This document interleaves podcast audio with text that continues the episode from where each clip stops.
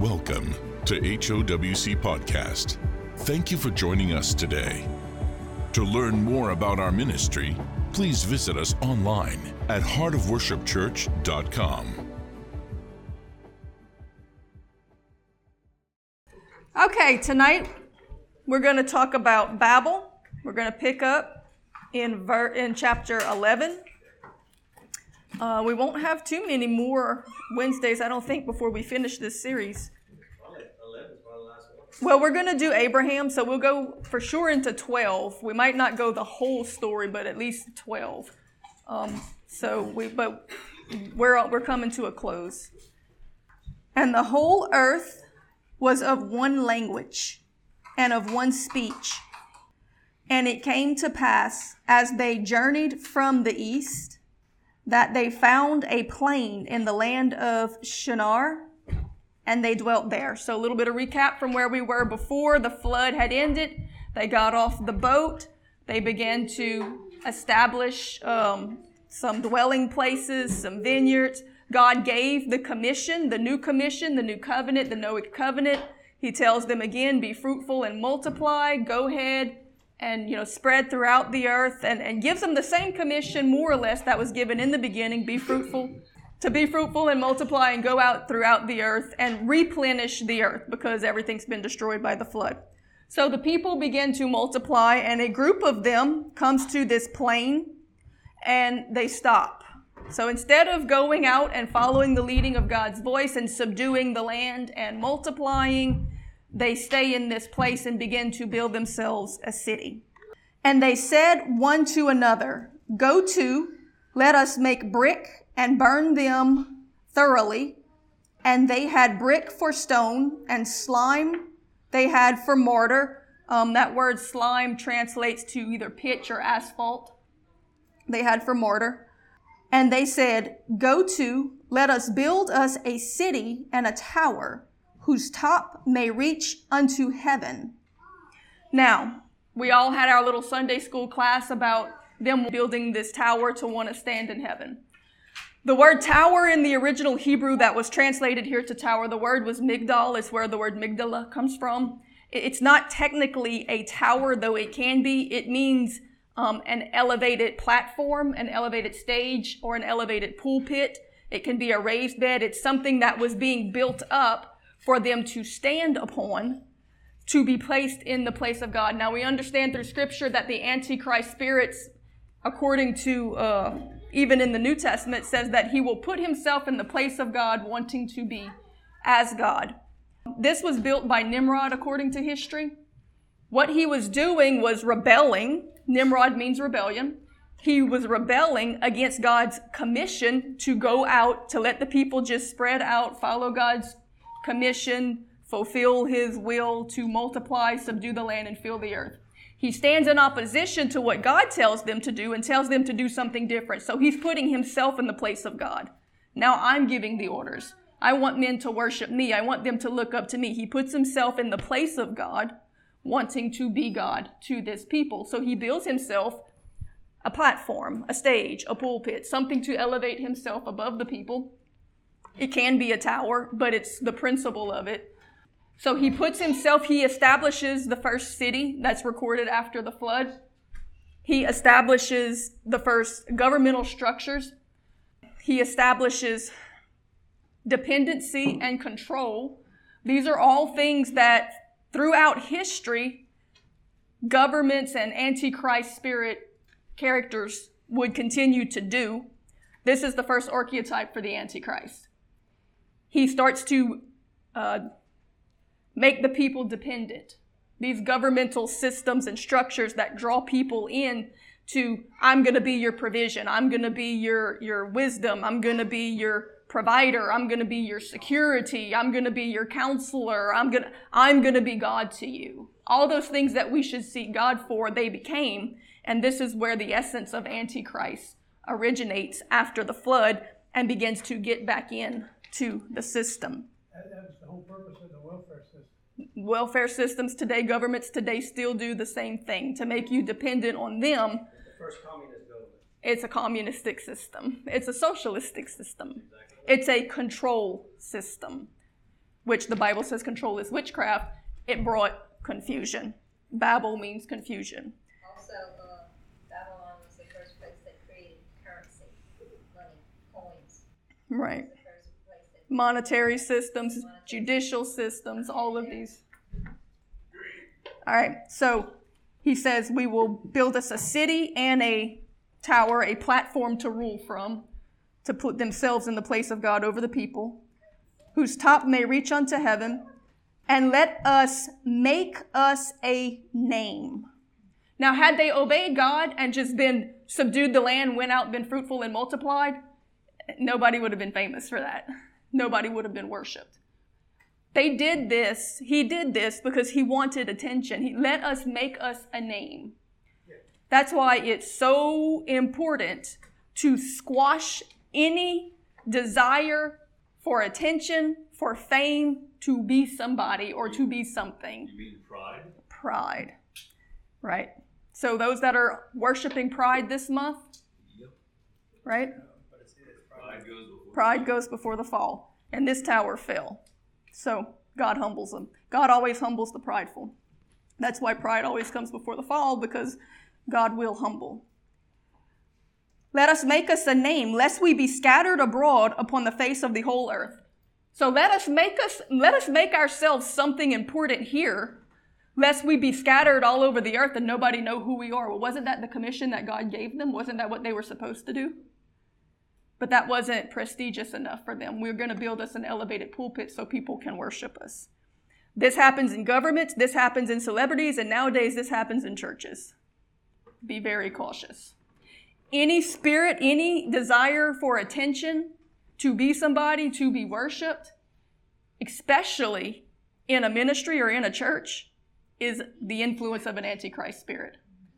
The Holy, Jesus said, the Holy Spirit, when He comes, He will not speak of Himself. He will only speak of me.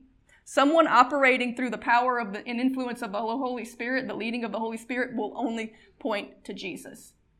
They will always reflect and deflect and always point men back to Jesus. Everything that they do is to glorify God. If there's an antichrist spirit, then the things that they do will actually glorify themselves. You can always come back. Is it of the Holy Spirit? Is it birthed in selflessness and humility? Then yes. If it's birthed in selfishness and pride, then it's a spirit of Antichrist.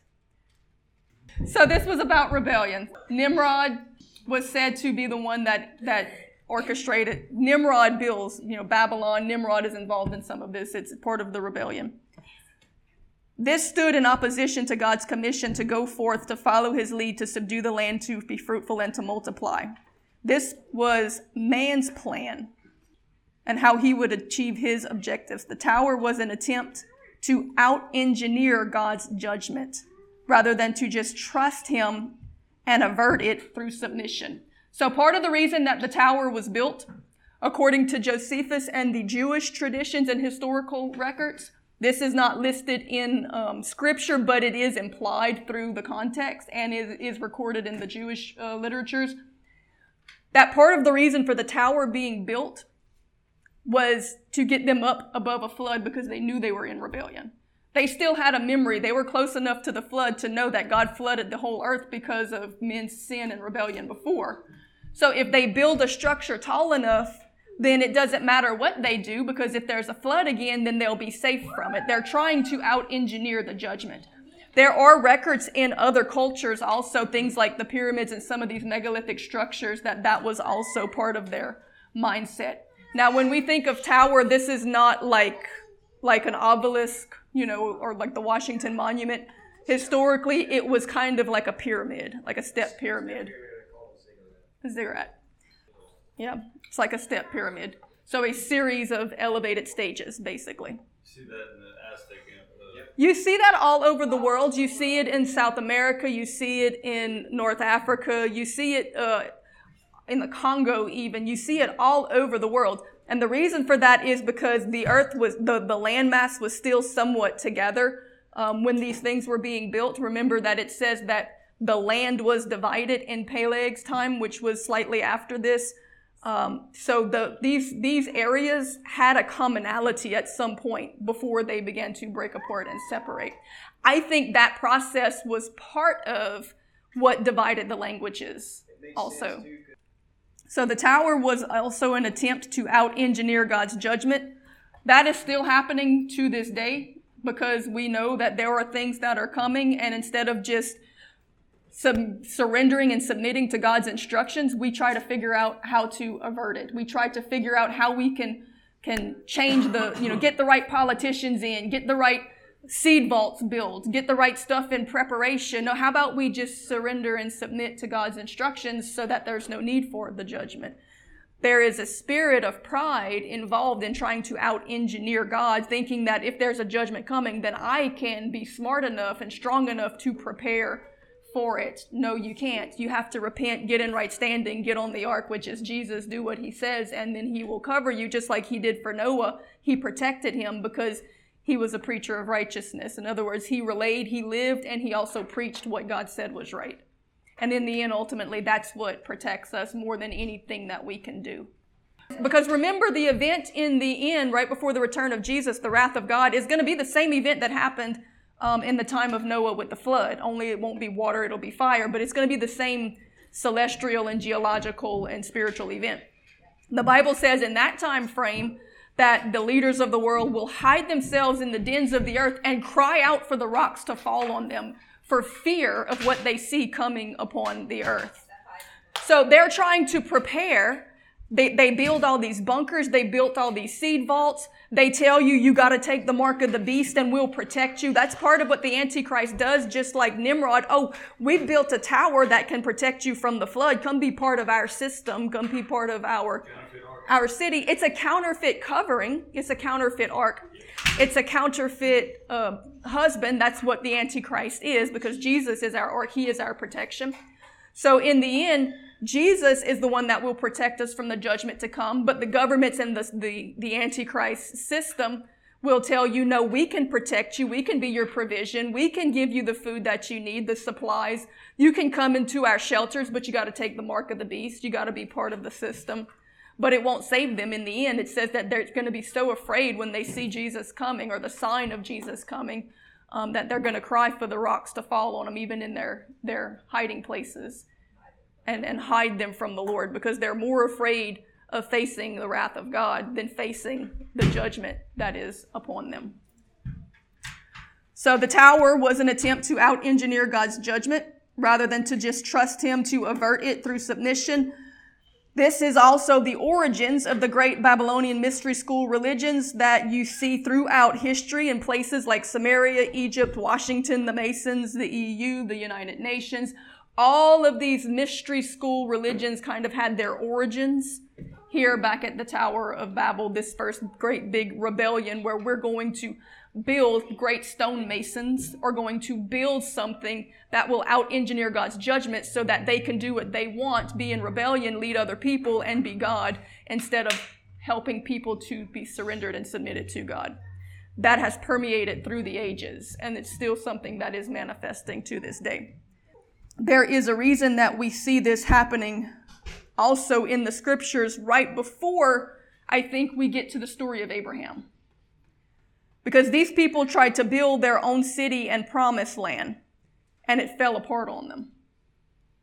In the very next story in scripture, we're going to look at Abraham who trusted in God for the promise of a better city to come, whose builder and maker is the Lord. He left and sojourned right? They wouldn't sojourn. They wanted to build something here to be, make themselves famous. Abraham was willing to leave what he had and sojourn to go out, subdue the land, be fruitful, and multiply to the best of his ability. He obeyed the commission that God had given, and God completed the mission, even when it was impossible and made no sense to him. So do what God says, don't try to build your own elevated pulpit. They wanted to make a name for themselves, and they became known for bringing confusion upon the whole world. Abraham had no desire to be seen, so God promised to make his name famous. And we are all still talking about him today the father of a nation, the ancestor of Jesus, a man of faith like no other, a friend of God. What did he do? He trusted God and walked out the commission that God had given. Even though he could not do it, how could Abraham be fruitful and multiply? He couldn't, but he trusted God to do it through him anyway. The commission was go out, subdue the land, be fruitful and multiply. He couldn't be fruitful and multiply, his wife was barren. But he was faithful to do take the first step to just go out and trusted God to make the rest happen even though it was impossible. They did the opposite. They stayed, they tried to make it happen themselves, and they brought destruction. Verse 5. And the Lord came down to see the city and the tower which the children of men had built. So, this was not going to work. This was not going to end well for them. Did God prevent it from happening? No, they put a lot of work into this. God let them put a lot of work into it. I, always hear, and I even saw it today on Facebook. People talk about how oh, if it's if it's not meant to be, it won't happen. No, you can put a whole lot of effort in stuff that's not meant to be. God let them build the tower before He knocked it down on them. Now, it didn't amount to anything in the end, but He let them put a lot of work into it. You can waste a lot of time and energy and mess things up if you don't seek the Lord and trust His instructions. Or if you listen to others instead of seeking the Lord for yourself, because a lot of what got these people in trouble was listening to Nimrod and the leaders. Because it was always about wanting to worship somebody, somebody wanting to lead others instead of that's why in this church, we take a lot of effort to teach you how to hear from the Lord yourself, how to read the word yourself and understand the word yourself. We don't want y'all dependent on us. We want y'all to learn how to have a relationship with Jesus so you can follow him individually. Amen. And then teach others to do the same. Ultimately, that's what discipleship is. When Jesus gave the commission under the new covenant to be spiritually fruitful and multiply, to go out into all of the world, it's the same commission only it's a spiritual addition to it. The point is to make disciples to teach others not to worship us. That's what the Antichrist spirit does, does. It's to teach others how to have the same relationship with God that we have learned to have. You take the time to learn how to hear Him, and then you let others know that they can have that same experience and then you befriend them and parent them for a season while you help them to learn to decipher between the enemy and what is God because their Bible says that there are many spirits in the world that you have to test the spirits to know what is of God and what isn't. So there is a season of learning and growing, but ultimately it's to get that person to the point where they're spiritually mature and can go do the same for somebody else. And the Lord said unto them, Behold, the people is one, and they have all one language, and this they began to do. And now nothing will be restrained from them which they have imagined. So the people are in unity. This is an important point to make because there is a big thing in the church world today called the unity movement. And unity in scripture is very important. The Bible says that God bless unity, that it is as precious as the anointing oil that, that flows from Aaron's beard. It's a precious thing, but it's very specific. In the New Testament, it talks about being in the unity of the Spirit. So we are to be in unity with the Holy Spirit, not with a person. Now, the Holy Spirit can work through a person, but you better seek the Lord and know that the Holy Spirit is working through a person before you yoke up with them. Because these people were in unity with a person, and it was an Antichrist figure. Israel got in trouble a whole lot for being in unity with Egypt or being in unity with Babylon. You have to be careful who you yoke up with. The Bible says to be separate.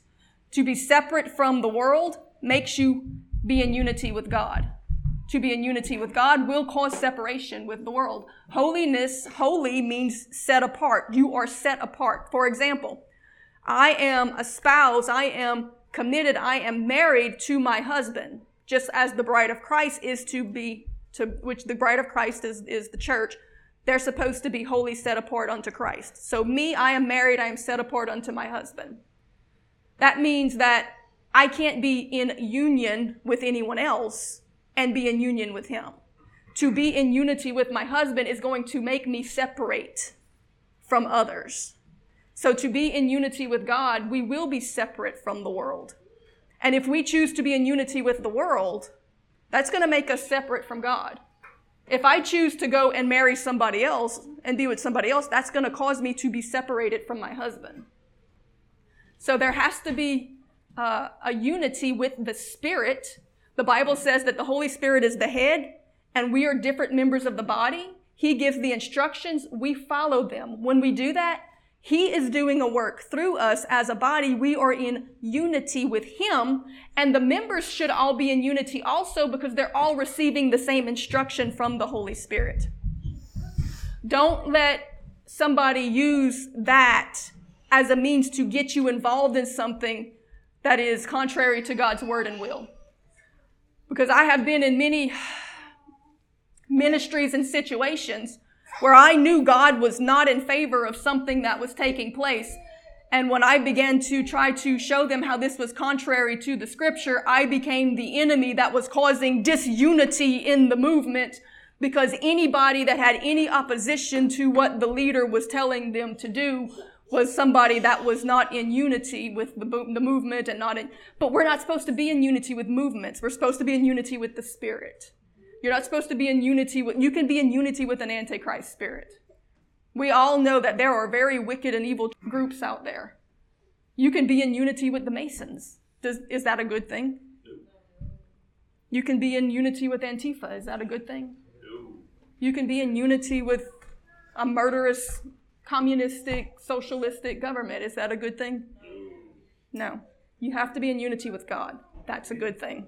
Being in unity with God will usually make you the enemy of the world. The Bible says to be friends with the world makes you the enemy of God. So just kind of getting that out there because that's something that the enemy will use to deceive and confuse and try to make you feel guilty about standing firm on the word. You're causing disunity. Oh, I'm standing with Jesus even if it means everybody else is standing, you know, apart. We, we talked a few Sundays ago in Sunday school about the, the story of Balaam. The children of Israel were protected because they were in unity with God. But then it says that they joined themselves to Baal Peor. They came into agreement and unity with Baal Peor. And so then they lost their protection because now they're cheating on God and they don't have the protection of the marriage covenant. So it's important to be careful. Remember that this Antichrist spirit stands in the place of God, wanting to be God. So he's going to want to do things. He's going to want to lead. He's going to want to control. He's going to want to try to get you into unity with him as opposed to unity with the Spirit. Now, that doesn't mean that you have to just be contrary to everything. Seek the Lord, hear from him, but stand on what he says. Because the truth is, Jesus made it very clear. He said, Straight is the gate and narrow is the way that leads to life, and few are they that find it. But broad is the way that leads to destruction, and many there be thereon.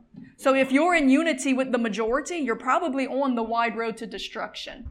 Jesus said that it's very narrow and there's only a few that actually make it into heaven. So that means that for you to actually make it into heaven, you're going to be in unity with Him in the Spirit. You're going to be probably amongst the minority. You're usually going to be alienated. Maybe not always, but in most cases. Because most people don't want to stand with God. They want you to stand with them and their ambitions and their plans, which is an antichrist spirit.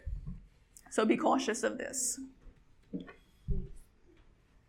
So at the end of that verse, it says that God was worried because that whatever they imagined they could do. So this was not things that God had put in their heart. This was not things that were the leading of the Holy Spirit. These were things that men had imagined, influenced by demons, and that they could do it and others would help them to do it. We are made in the likeness of God. We are creators by nature. All right, verse 7. Oh, and, and understand when they were building this tower to the heavens, there are there is a level of speculation, but I don't think that it's a coincidence that we are coming back to these same places again, where these same people controlled by these same well not the same people, but people controlled by the same spirits are trying to get back to achieving this because they were scattered and couldn't do it, but they've spent all this time trying to come back into a state and a place where they could do it. That even as of now, we're getting back into the heavens. So don't be surprised if it's tied into a lot of the breakthroughs that we're seeing, uh, even in uh, space travel and those kind of things. And, and you're going to see in the next few years, we've talked about it a little bit before, but a lot of great deceptions coming through in that area. Verse 7 Go to, let us go down. This is God speaking. Let us go down and there confound their language, that they may not understand one another's speech. So to prevent this from happening, so this was basically right after the flood, they're already getting right into the whole Antichrist and beast system. God's like, whoa, whoa, this is happening too fast. There has to be some stuff established. He's got to bring in Christ to bring the redemption. So he's like, we can't have this happening right now this quick. We're going to confuse the languages to slow this process down. So when he comes and he breaks up the languages, they can't communicate, so they can't work together to accomplish this evil commission, which is contrary to his commission. Um, so it's going to slow the process down, but over time, these spirits are still trying to bring it back to this, which brings us to about where we are now in history where the enemy has really done a lot of work to make this possible. Again, reuniting all of humanity, uh, bringing people back into one language with translation and translators and the internet and United Nations and governmental, global governmental systems. So everything we see happening is bringing it back to this thing. Now, God, in this, because what they were doing was sheer pride. To think that you can stand in opposition to the word and will of God and it will turn out all right for you is the essence of pride. It will not. God humbles them. God did not prevent their work as a whole. He let them do a lot of it, but then He lets it fall apart on them. God lets them finish their work, then He lets it fail. The Antichrist is still trying to do this. They're trying to get it back we do have to touch a little bit on the language part because this was a unity with man for an evil mission, right? When the Holy Spirit was given, however, we read in Acts chapter 2, which was he was about to allude to, mm-hmm. God, in that instance, does restore a universal language. He fixes what was taken away in the Tower of Babel, but only fixes it for those who had the Holy Spirit and followed its leading. So God blesses those that work in unity with the Spirit because He knows He can trust them to have one language to do His mission. The Holy Spirit is given to fulfill the Great Commission, and part of that is the gift of tongues and interpretation. At the day of Pentecost, it says that they spoke in their language, but they were understood by all the people of different languages as though they spoke their languages. God restored it. He wanted unity, but only unity to fulfill His mission those who don't have the Holy Spirit still had to battle this confusion. So it was to fulfill the Great Commission. That's why the gift of tongues was one of the first gifts of the Holy Spirit. It restores what was lost in Babel. So, in short, unity with man in Babel brought confusion, while unity with the Holy Spirit in Jerusalem brought understanding and revelation. It allowed you to fulfill God's commission while God stopped what they were doing to fulfill the enemy's commission. Verse 8 So the Lord scattered them abroad from thence upon the face of all the earth, and they left off to build the city. So they stopped building the city, God scatters them abroad. Therefore is the name of it called Babel. Babel means confusion. Because the Lord did there confound the language of all the earth and from thence did the Lord scatter them abroad upon all the face of the earth. So people were scattered out, the languages were confused. He put the brakes on what they were trying to do, and the enemy has been trying to bring it back in. Like Heather had mentioned, you know, one of the, the world's leading programs to help you to be able to learn languages or to interpret languages for you to bring everyone back into unity of one understanding of language is called Babbel. Um, there's also one of the world's leading program of computer speaking is called Dragons. Dra- Dragons Naturally Speaking was the original, but now they just call it Dragons or Dragons Work. The Bible says the dragon will give the image the ability to speak. So what we see happening right now in history goes all the way back. This is something that's been going on that these spirits have been doing for a very long time, trying to do again trying to restore the corruption that was before the flood happened. They've been trying to get those spirits back in power and back to being worshiped, where God wanted people to be in unity with Him, to follow the leading of His Spirit, which brings love, joy, peace, gentleness, patience, kindness, self control. These other spirits lead you into perversion, pride, selfishness, murder. The, all of the cultures that worshiped them ended up, you know, sacrificing their children and doing all these wicked, evil things so, in the end, the Antichrist spirit is very selfish and must be judged to protect the innocent. So, make sure you're on the right side of the fight. And one of the ways you can make sure that you're not in alignment with this spirit is to check your pride, check your motive, check your selfishness, make sure that you're not trying to be worshiped.